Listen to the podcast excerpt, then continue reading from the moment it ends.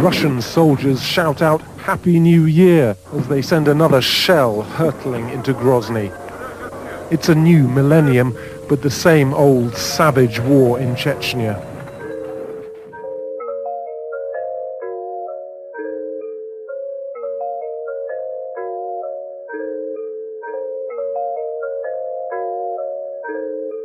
Questo è Cemento e oggi parliamo della Valle di Panchisi.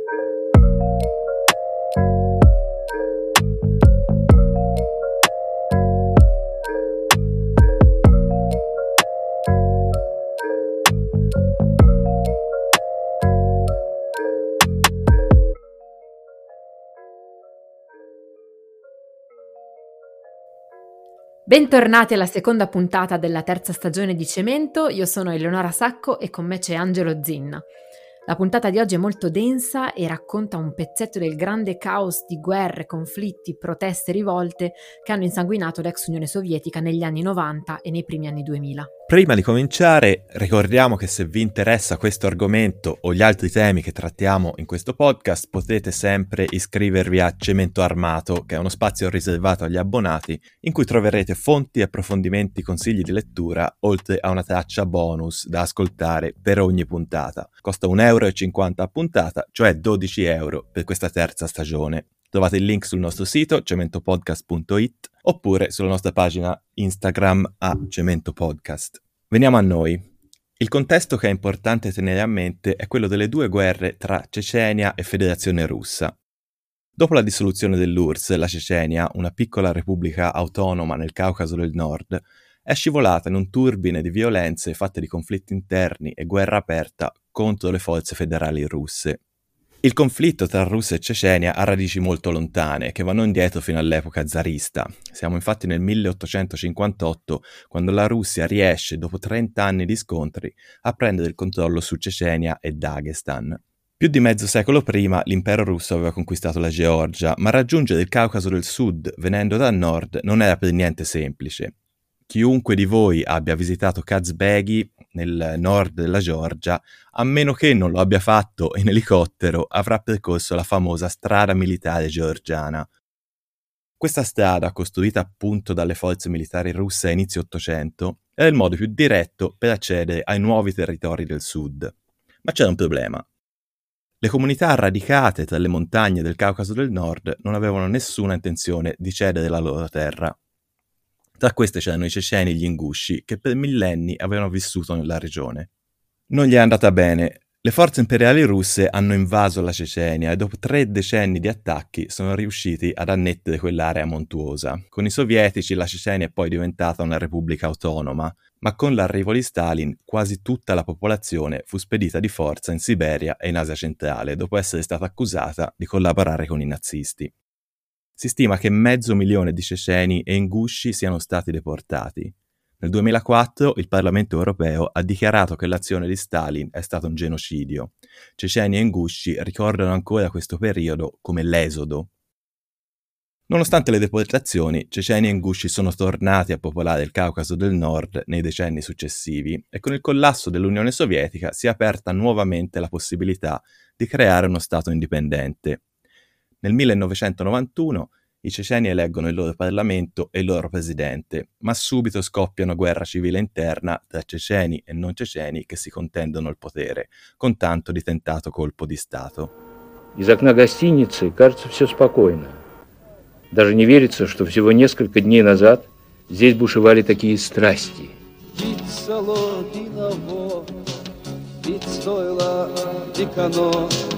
Война la Russia interviene con la forza nel 1994 per fermare i separatisti e riprendere il controllo della Cecenia. È la prima guerra cecena e andrà avanti dal 94 al 96. Con l'arrivo dei russi cominciano i bombardamenti aerei, ma i ceceni resistono. Almeno 30.000 civili moriranno in questi due anni, ma alla fine la Cecenia ottiene un trattato di pace e nel 97 si dichiara uno Stato islamico non riconosciuto ma di fatto indipendente. Il nuovo governo ceceno non riesce però a stabilire il controllo sulla regione. Dopo un conflitto così violento, il territorio era devastato e l'economia praticamente inesistente. L'acqua corrente era un lusso e la criminalità in continuo aumento. Senza prospettive economiche, una delle attività più profittevoli, oltre al traffico di armi, erano i rapimenti. Dal 1997 fino al 1999 si stima che 1300 persone siano state rapite in Cecenia. Nel settembre del 99 tre attacchi terroristici colpiscono alcune città russe. Due esplosioni colpiscono due palazzi residenziali a Mosca, uccidendo più di 200 persone, e altre 17 sono ammazzate a Volgodonsk. Putin era stato eletto primo ministro solo un mese prima e accusa i terroristi ceceni lanciando la sua violenta campagna militare in Caucaso. La seconda guerra cecena andrà avanti per dieci anni, dal 99 al 2009. Le guerre hanno avuto un impatto devastante sui civili e ripercussioni su tutto il Caucaso, non solo in Cecenia. Non è ancora chiaro quante persone siano rimaste vittime della seconda guerra cecena, ma sappiamo che i numeri sono nelle decine di migliaia. Panchisi mi sta niespakojnie. Panchisi è luoghi turbolenti. Panchisi è particolarmente famosa tra chi cerca armi speciali, fucili da cecchino, tutto ciò che spara con un silenziatore, dispositivi per visione notturna. Scriveva così sulla Novaya Gazeta la giornalista russa Anna Politkovskaya. Era il 14 ottobre 2002. Anna si è occupata per anni di riportare i crimini della Russia di Putin e le violazioni di diritti umani in Cecenia. Ha vinto molti premi internazionali e i suoi reportage sono diventati libri tradotti in tutto il mondo. Fare il suo lavoro le è costato la vita. È stata uccisa il 7 ottobre 2006 da un sicario mentre tornava a casa sua a Mosca con le borse della spesa. Да, если при этом приходится очень сильно рисковать, это нормально. Это часть нашей профессии. Если устал и не можешь больше рисковать, уходи. Что касается меня, я пока не устала.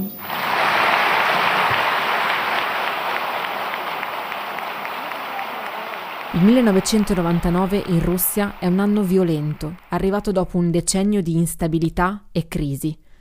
Senza sapere dove altro andare, subito dopo i blitz dei federali russi, i civili ceceni lasciano la Cecenia in massa e si riversano nelle repubbliche circostanti. Alcuni di loro, tra 8.000 e 10.000 persone, aspettano lo scioglimento delle nevi, valicano le montagne e si riversano in Georgia, nel Khevsureti e nel Tusheti e poi nella valle di Panchisi. La valle di Panchisi dista poco più di 150 km da Tbilisi e solo una trentina dalla Cecenia. Nel 2001 finisce sui giornali di tutto il mondo. La Georgia viene pubblicamente accusata dalla Russia di favoreggiamento del terrorismo internazionale perché quella valle, abitata oggi da circa 6.000 anime, sembra sia diventata il quartier generale dei più sanguinari e ricercati terroristi ceceni e caucasici. Anche Anna Politkovskaya nell'autunno 2002 visita la valle di Panchisi. Supera i posti di blocco della polizia georgiana, assiste a uno sciopero della fame ad Uisi e descrive la situazione disperata in un articolo chiamato Un vicolo cieco politico lungo 16 km.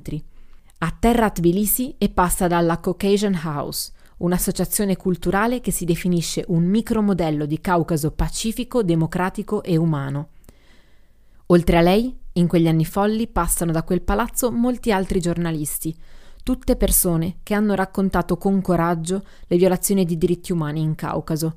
Vi è passato anche Antonio Russo, inviato di Radio Radicale. Antonio Russo è stato rapito, torturato e ucciso nei dintorni di Tbilisi nell'ottobre 2000. Aveva ricevuto una cassetta con filmati che avrebbero provato l'uso di armi illegali in Cecenia e che non è mai stata ritrovata. Antonio Russo per Radio Radicale, mi trovo qui a Tbilisi per seguire la situazione della uh, Cecenia che come al solito, soprattutto in questo uh, ultimo periodo, è nel silenzio dell'informazione. Continuano i combattimenti. Vi racconteremo la storia di Antonio Russo e del giornalismo legato alle guerre cecene nel bonus audio dedicato agli iscritti a Cemento Armato. Giustamente a questo punto della storia vi starete chiedendo, ma perché oltre 8.000 profughi ceceni hanno valicato le montagne a piedi, arrivando proprio in quella valle? E com'è possibile che un luogo così piccolo e remoto fosse in quegli anni impermeabile alle forze di sicurezza georgiane tanto da destare scandali internazionali? La storia della Valle di Panchisi è eccezionale e molto bella, è la testimonianza di quanto imprevedibile sia ogni metro quadrato di Caucaso, abitato da millenni da popoli diversissimi con lingue e culture uniche che sono sempre sopravvissute a sciagure e invasioni. I georgiani nella loro lingua chiamano gli abitanti della valle Kist, gli abitanti stessi di Panchisi invece si chiamano Vainak, un termine che significa semplicemente la nostra gente, con cui si identificano anche ceceni e ingusci. Gli antenati dei Kist scappano dalla Cecenia nella prima metà dell'Ottocento. I motivi di questa migrazione sono diversi, difficoltà economiche, faide tra clan, ma anche il progressivo insediamento dei russi in Caucaso del Nord. Per cinque mesi all'anno le nevi dei passi di montagna del Tusceti e del Cave Sureti si sciolgono, diventa possibile valicare lo spartiacque del Caucaso scendendo progressivamente verso sud. E anche se in linea d'aria la Cecenia e la valle di Panchisi sono vicinissime, in pratica questo significa camminare per giorni e giorni attraverso valichi e valli impervie. Separati dalla Cecenia per quasi due secoli, i Kist sviluppano un dialetto proprio e tradizioni religiose uniche al mondo, mantengono la struttura sociale dei popoli Vainak, basata appunto su capi famiglia, clan e coalizione di clan, ma imparano anche la lingua georgiana, prendendo cognomi georgiani e vivendo in armonia con osseti e georgiani ortodossi fino ai primi anni 90. Ormai avrete capito che gli anni 90 sono stati un buco nero storico, che purtroppo per molte persone ancora oggi è solo meglio dimenticare. In Caucaso le guerre per l'indipendenza di varie regioni insanguinano tutta l'area, dal Nagorno-Karabakh all'Abkhazia. E già nel 1994, quando esplode la prima guerra cecena, molti Kist, che dopo la caduta dell'URSS erano emigrati in Cecenia per lavoro, tornano in massa in Panchisi, che essendo in Georgia non era ancora stato toccato dalla guerra ma passano alcuni anni e la situazione nella valle precipita in un baratro. È il 1999 e le forze federali russe, su ordine di Putin, scatenano un attacco senza precedenti sui civili ceceni. Migliaia di persone lasciano le loro case distrutte in preda alla disperazione. Chi di loro aveva parenti o contatti nella valle di Panchisi sceglie la via delle montagne. Immaginatevi flussi di centinaia di persone a percorrere i tracciati dei pastori attraverso il canyon di Argun e arrivare a Shatili in Georgia. Dal Hefsureti la via per il Panchisi è lunga, ma che alternativa c'era? I Chis della valle si ritrovano a gestire da soli più profughi degli abitanti della valle stessa, con aiuti umanitari che arrivano a singhiozzo. In Panchisi non c'era la guerra, ma la crisi economica degli anni 90 aveva esasperato le dinamiche sociali. Con l'arrivo dei profughi ceceni la valle viene travolta da altri problemi: traffico di droga, di armi, rapimenti. Gang, baevichi ceceni e altri mercenari girano liberamente e indisturbati.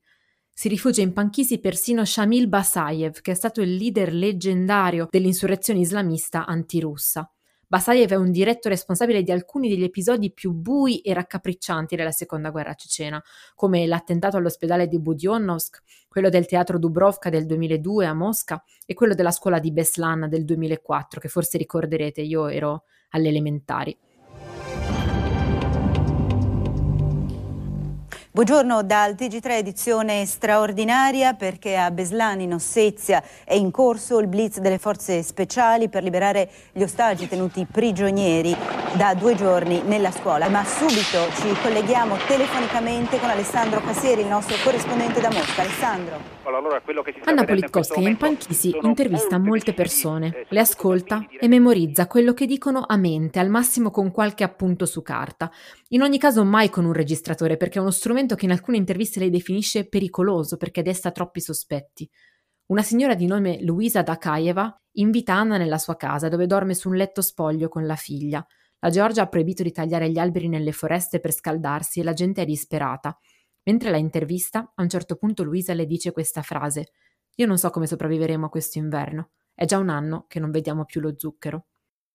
La situazione è drammatica. Scrive Anna: Niet dienig, niet raboti, niet nadiej, niet prav. Non ci sono soldi, né lavoro, né speranza, né diritti. A un signore Anna chiede perché non torna in Cecenia. Lui le risponde: Perché tornare? Qui sono un mafioso, lì sono un bandito ma io sono solo una persona che nella sua vita non ha fatto altro che lavorare. Sono un tuttofare. Non torno per via dei miei figli. Voglio che sopravvivano. Non torno finché in Cecenia ci sono i vostri, cioè i federali russi. Con i profughi ceceni nella valle arriva anche un altro grande problema. È il wahhabismo, la corrente saudita letteralista particolarmente rigida dell'Islam, che predica il ritorno all'Islam degli antenati, un Islam puro. Il credo wahhabita era arrivato in Dagestan dal Tagikistan alla fine degli anni Ottanta. La sua diffusione era stata sponsorizzata da ricchi sostenitori islamisti in Arabia Saudita. All'inizio degli anni 90 i wahhabiti dagestani erano guidati da un certo Kabedov, un signore che aveva lavorato nel partito islamico della rinascita in Tagikistan per poi spostarsi in Cecenia per mettere su delle cellule militari wahhabite. In Dagestan, dove il movimento riuscì a insediarsi negli anni 90, divenne il capo della comunità islamica del Dagestan. أيها الإخوة الكرام أيها المسلمون الأعزاء Дорогие братья-мусульмане, дорогие братья, Бизнилля, сегодня я обращаюсь. In realtà i primi wahhabiti arrivano in Panchisi già nel 1997, predicano l'Islam puro, condannano molte delle usanze tipiche Kist e trovano subito molto riscontro tra i giovanissimi, che non hanno vissuto l'Islam moderato e secolarizzato dell'epoca sovietica. I Wahhabiti criticano subito la venerazione per i maestri, molto importante per il sufismo dei Kist, così come il culto dei santi, pellegrinaggi ai santuari, i riti funebri e la connessione interiore con Allah. E ancora, secondo la DAT, il diritto consuetudinario che esisteva in Panchisi, i matrimoni tra parenti erano proibiti, mentre gli Wahhabiti li accettano. Così la valle viene lacerata da tensioni tra gli anziani Kist, fedeli alla religione sufi della tradizione, i Kist cristiani e gli Wahhabiti ceceni, che ricevono grossi finanziamenti dall'Arabia Saudita e accolgono nuovi predicatori dalla Turchia e dai paesi arabi. Nel 1997 gli Wahhabiti abbattono la croce dell'antica chiesa del villaggio di Duisi, mentre nel 2001 erano già sorte quattro moschee wahhabite nuove di pacca costruite con i soldi sauditi. Il problema è che davanti alla teologia e all'interpretazione del Corano gli imam sufi appaiono rozzi e ignoranti rispetto a quelli wahhabiti, che conoscono l'arabo e hanno studiato con i maestri sauditi. Nel 2003 i capi della valle avevano già perso la fiducia del grosso della popolazione. La svolta arriva in quello stesso anno, nel 2003, dopo la rivoluzione delle rose in Georgia. Il neoeletto presidente Saakashvili, con l'appoggio di molti paesi occidentali, avvia una controversa operazione di pulizia nella valle, con l'obiettivo di riportare il controllo georgiano, fermare i traffici e l'avanzata del radicalismo islamico. Negli anni successivi la situazione migliora progressivamente, la popolazione della valle di Panchisi è però prostrata alla disoccupazione, dall'alcolismo, dalla mancanza di prospettive. Nel frattempo gli Wahhabiti fanno sempre più proseliti, piano piano convincono ragazzi giovanissimi ad arruolarsi all'ISIS e partire per l'Iraq o la Siria. Questa situazione ha ricadute su tutti e segna la fama della valle. In Georgia se sei un chist sei un terrorista. Punto. A gennaio 2020 portavo un gruppo di viaggiatori con me nella valle di Panchisi con un viaggio organizzato in collaborazione con Soviet Tours. Non aveva ancora nevicato, cosa molto strana per il periodo, e la valle aveva un colore brullo e rossastro. Una delle cose più belle che ricordo erano gli animali che giravano liberi. Lungo le mulattiere a fondo della valle capitava che ti attraversasse la strada un gruppetto di bellissime oche bianche, un asino, delle galline ruspanti o un magnifico cavallo nero di razza cecena. Dopo tutto quello che negli anni avevo letto e studiato sulla Cecenia e sul Panchisi, mi colpisce la grande quiete della valle. I bambini e le ragazzine tornano a casa da scuola da soli, senza problemi. Qualche signore perditempo va a bersi una birra su un colle con vista sulla diga del fiume Alasani. Le signore ci invitano a vedere le loro splendide case, rivestite con tappezzerie a fiori. Le case nella valle di Panchisi sono bellissime e uniche. Ognuna ha il proprio giardino, il proprio orto, sempre curatissimo, mentre d'estate la valle esplode di fiori. I tetti delle case sono in metallo e c'è un piccolo abbaino intagliato con sagome simpatiche o simboli tradizionali. Ma il meglio sono le verande, enormi, protette da grandissime vetrate a finestrelle minuscole e tendine di pizzo. Un po' come alcune di quelle che si vedono a Tbilisi, ma con uno stile leggermente diverso, più da villa di campagna che da palazzo urbano. Anche la casa dei genitori di Nasi, che ci ospita nella sua guest house, è così e ci sembrava un sogno. Il viaggio per raggiungere la valle di Panchisi in inverno è lungo e come scrive anche Anna Politkovskaya è come una fiaba. Come prima cosa, visto che era un venerdì, avevamo un appuntamento fondamentale a cui assistere come veri ospiti, il rituale dello dhikr, alla splendida moschea vecchia di Duisi con un minareto costruito in mattoni rossi e neri. Lo dhikr è un rituale sufi che consiste nel correre in cerchio recitando salmi finché non si raggiunge uno stato di trance. Lo praticano sia le donne sia gli uomini separatamente. La nostra guida, Bilal, ci porta a vedere quello femminile. La stanza è spoglia ma piena di cuscini e tappeti per terra, le pareti dipinte di un verde menta chiaro, rassicurante. Le donne dicono che manca la capogruppo, che è la più brava a condurre lo zikr, ma faranno la preghiera comunque. Siamo seduti negli angoli, muti e in attesa, ma quello che sta per accadere non è affatto uno spettacolo per noi.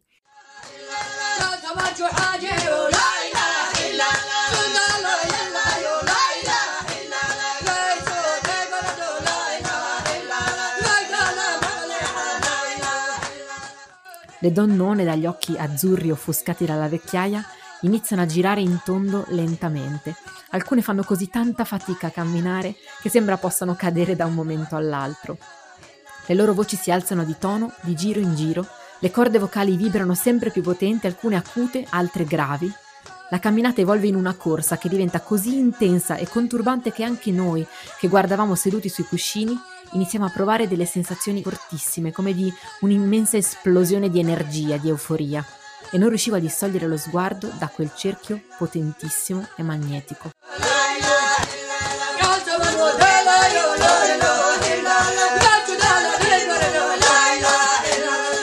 Raggiunto l'acme, il gruppo inizia a rallentare e l'energia inizia a disperdersi.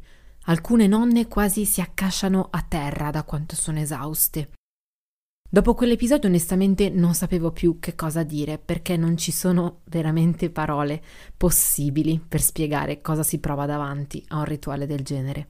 Subito dopo la guida ci porta in giro per la valle tra vecchie torri diroccate e antiche chiese georgiane con affreschi slavati, un bellissimo caffè panchisi in mezzo al nulla dove abbiamo mangiato dei chincali straordinari e infine il piccolo museo etnografico si trova a Duisi, in un edificio che è condiviso dalla Rod Scout Foundation e da un ambulatorio chirurgico gestito da Medici Senza Frontiere. Il museo si apre solo su richiesta ed è una minuscola stanza dalle pareti rosa con tutto quello di storico che si è riusciti a salvare e che le famiglie hanno donato. Ci sono splendidi panduri, cioè piccoli mandolini di montagna decorati, anfore ed enormi pentoloni di rame, tappeti intessuti a mano e con galli, fiori, farfalle scritte in georgiano, di cui leggo solo le date 1936-1937. C'è anche una specie di orologio da tavolo di meravigliosa fattura su un basamento di pietra con il quadrante con un'iscrizione in arabo ma i numeri romani. Quello però che più mi rimane impresso è il cartellone che c'era proprio all'ingresso del museo, in un piccolo corridoio. Ci sono disegnati ritratti di guerriglieri ceceni che hanno combattuto nelle guerre russo-cecene dell'Ottocento, a fianco del leggendario imam Shamil e di Selim Khan, un fuorilegge autore di rapine a treni e banche che con i bolscevichi divenne noto come il Robin Hood ceceno, un simbolo di resistenza al potere russo e del nazionalismo ceceno. C'è anche un collage di foto di guerriglieri armati che sparano, coperti dal passamontagna, imam che predicano, fedeli che pregano, scene di guerra e di parate. Il titolo in russo ha poche parole, ma è estremamente chiaro. Cecenia 94-96. La loro libertà è Dio, la loro legge è la guerra. A fianco una foto panoramica della valle e una mappa del turismo rurale in Pankisi. Dopo la fine della guerra e il declino del sogno di un emirato del Caucaso, gli Wahhabiti non se ne sono andati, anzi hanno raccolto sempre più consensi. Con i soldi sauditi e nuovi predicatori stranieri hanno iniziato a spingere i giovani ad arruolarsi tra le fila dello Stato islamico. Alcune stime nel 2015 riportavano che fossero presenti tra i 50 e i 100 jihadisti di nazionalità georgiana. Di recente ho visto un documentario della regista Mari Gulbiani al Trento Film Festival. Si chiama Before Father Gets Back e racconta di due amiche che partecipano a lezioni di cinema e scoprono la passione per le riprese. Iman ed Eva sono solari e spensierate, filmano le loro vite quotidiane nella valle, mentre i loro padri in videochiamata dicono di essere a lavorare in Danimarca, ma rispondono da stanze vuote mentre in sottofondo si sente gente che parla in arabo. La famiglia di una delle due bambine subisce forti pressioni e minacce dal padre. Nelle riprese delle stesse ragazzine montate dalla regista si sente il padre che sgrida la madre per come si veste e le sue pretese perché tutta la famiglia lo raggiunga lì dove è lui. Nello stesso documentario si vede il padre di un uomo chiamato Omar il Ceceno, in arabo Umar al-Shishani. Sul passaporto Omar si chiamava Tarhan Batirashvili. Era un ex sergente dell'esercito georgiano diventato comandante dell'ISIS. In una scena precisa del documentario c'è suo padre che guarda la televisione all'aperto con alcune donne del villaggio. Il telegiornale a un certo punto annuncia la morte di suo figlio Tarhan, cioè Omar. Dice che è stato ucciso nel 2016 a Baghdad, in Iraq, all'età di 30 anni. Il padre è devastato e davanti alle donne dice qualcosa del tipo non lo riconosco più. Chi parte lascia nelle famiglie un vuoto incolmabile e non è difficile in Panchissi trovare donne che hanno avuto mariti, figli, padri, partiti e arruolatisi con l'ISIS, poi morti da qualche parte in Iraq o in Siria. Ma c'è una persona che ha voluto cambiare le sorti della sua valle e nel nostro viaggio abbiamo avuto la fortuna di incontrarla. Il suo nome è Naso Dakishvili, detta Nasi. Dopo essersi laureata in giurisprudenza a Tbilisi, Nasi ha capito che doveva tornare a casa in Panchisi e fare qualcosa per il suo popolo. Il nostro primo giorno in Panchisi chiediamo alla nostra guida Bilal di dirci qualcosa su di lei. Nella valle tutti parlano di Nasi con gli occhi che brillano. Il suo nome è una specie di lasciapassare, praticamente una garanzia. Bilal ha solo 16 anni, parla un buon inglese e alla mia domanda si apre in un sorriso enorme. Dice Nasi is the best. Quello che Nasi ha fatto di straordinario è stato riscattare il futuro dell'intera valle e dare opportunità lavorative a molte persone. Il tutto grazie a un'idea, creare un sistema di guest house a conduzione familiare e di esperienze di avvicinamento alla cultura KIST per i turisti stranieri, cioè sostanzialmente portare il turismo in un posto dalla cultura unica al mondo che però da oltre dieci anni veniva descritto come il peggior covo di terroristi di tutto il Caucaso. Nel 2013 la reputazione di Panchisi era così bassa che aprire una guest house sembrava davvero un'utopia, eppure Nasi l'ha fatto.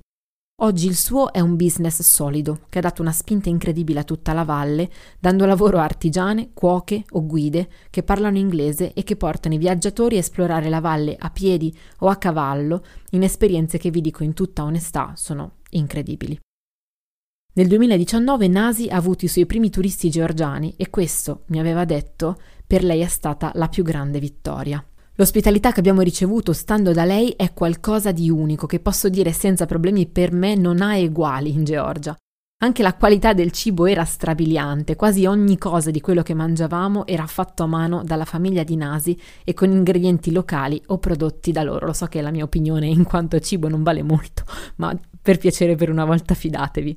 E per questa puntata non abbiamo resistito e abbiamo voluto chiedere a Nasi di raccontarci cosa l'ha spinta a tornare nella valle e iniziare questa attività, ma soprattutto le difficoltà che ha avuto e i risultati che ha ottenuto.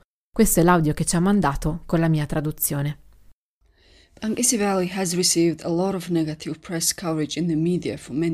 I giornali hanno descritto la valle di Panchisi in maniera negativa per molti anni. Questa copertura mediatica sproporzionata e sensazionalistica ha danneggiato in Georgia e all'estero la reputazione e l'immagine della regione e del suo popolo Kiss, che è accogliente e pacifico. In quegli anni era inconcepibile che i turisti potessero anche solo scegliere la valle di Panchisi come una destinazione da visitare, specialmente se consideriamo che era anche anche caldamente sconsigliato visitarla. Quando avevo 23 anni ho preso la decisione di abbandonare completamente la mia carriera da avvocata a Tbilisi e ho focalizzato tutte le mie energie nel creare una guest house nella valle di Panchisi per promuovere il turismo e cambiare la sua reputazione. Le difficoltà che abbiamo dovuto affrontare negli anni sono state soprattutto nel far capire ai media e ai giornalisti qual era la verità e combattere gli stereotipi. La sfida più grande grande è stata cambiare l'attitudine verso di noi. Nel tentativo di sconfiggere questa reputazione negativa, ho detto a molti giornalisti, reporter, ricercatori e altri ancora di prendersi le proprie responsabilità, di dare una prospettiva bilanciata e di tenere conto seriamente dell'impatto dei loro articoli sul turismo locale. Un'altra grande sfida è stata cambiare l'attitudine delle persone coinvolte nel turismo. Andavamo nei centri di informazione, spiegavamo cosa facciamo, le cose che offriamo, con materiali promozionali, abbiamo sempre ricevuto zero risposte.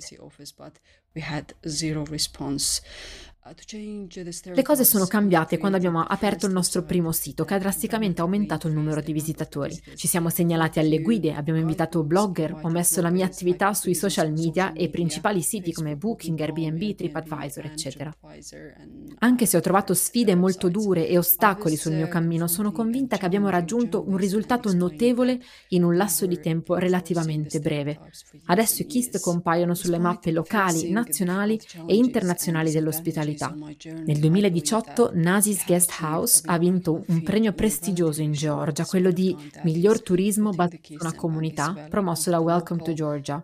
Io sono stata finalista come miglior donna imprenditrice nel settore turistico.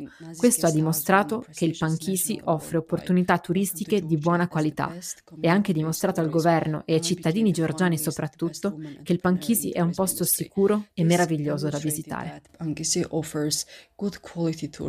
Opportunities it also demonstrated to the government and citizens of Georgia that Bangkisi is a safe and beautiful place to visit. I would like to thank Cemento listeners and invite them to come and discover Bangkisi Valley and enjoy Kist hospitality. Scrivere, studiare, ricercare per questa puntata è stato estremamente difficile. Le due guerre cecene e le sorti dei moltissimi profughi che hanno generato sono piene di dettagli irripetibili che abbiamo scelto di risparmiarvi. Per settimana ho cercato una storia da raccontarvi che non fosse solo un gorgo di male e di violenza, e quella di questa piccola valle lunga solo 16 km, nonostante tutto quello che ha passato, lo è perché è un luogo bellissimo, abitato da persone straordinarie. La valle di Panchisi ha passato un inferno che non riusciamo neanche a immaginare. Eppure oggi le cose sono in gran parte davvero cambiate e lo si deve molto alla determinazione di Nasi e alla forza delle donne del Panchisi. Questa puntata è anche la chiusura di un ciclo molto importante per me, nato esattamente nove anni fa, quando per la prima volta vidi lo spettacolo Donna non rieducabile di Stefano Massini, dedicato alla vita di Anna Politkovskaya. Negli anni ho messo insieme molti pezzi, letto, riletto, studiato, guardato interviste e documentari, pur sapendo di non poter mai capire tutto fino in fondo. La prima guerra cecena è scoppiata esattamente nel 1994, l'anno in cui sono nata io. 15 anni di guerre hanno devastato la mia generazione cresciuta in quell'area. In Italia se ne parlava, ma come al solito mai abbastanza. Ho però ritrovato un disegno dell'asilo in cui avevo fatto con l'aiuto delle maestre la mia personale mappa del mondo. C'erano Italia, Costa d'Avorio, un togo rosso fiammante e a fianco del togo la piccola Cecenia, di forma rettangolare, tutta nera. In Lesnea Ulica 8-12, la via del Bosco, a Mosca, oggi c'è una sede delle poste, una farmacia, una pasticceria e un fiorista. Non è ben chiaro dove sia la porta del palazzo residenziale perché sembra quella di uno scantinato. Chi passa di lì, appena superato il caos della piazza della stazione Bieloruskaya, di certo non nota nulla di strano. Nel 2015 ci ho messo qualche giorno a convincermi a cercare veramente quell'indirizzo. E se poi non c'era niente? Invece, a fianco di quella minuscola porticina marrone c'era una targa nera, incisa a caratteri dorati cirillici, che all'epoca non leggevo neanche molto bene. In questa casa viveva ed è stata brutalmente uccisa il 7 ottobre 2006 Anna Politkovskaya. Con un po' di timore reverenziale ci ha lasciato due fiorellini, uno bianco e uno giallo, appoggiati sopra. Con questo si conclude la seconda puntata di questa stagione. Con chi è scritto a cemento armato ci sentiamo domani. Questo era Cemento, un podcast di Angelo Zinna e Eleonora Sacco. La nostra sigla è di Mav. Ringraziamo Rebecca Zamperini per la preziosa consulenza sulle pronunce in arabo, sulle diverse correnti islamiche e sui loro significati. Seguiteci su Instagram e Facebook a Cemento Podcast. Se questo podcast vi è piaciuto, iscrivetevi alla newsletter Cemento Armato per ricevere fonti, approfondimenti e consigli di lettura. Grazie per averci ascoltato e continuate a consigliare Cemento ai vostri amici.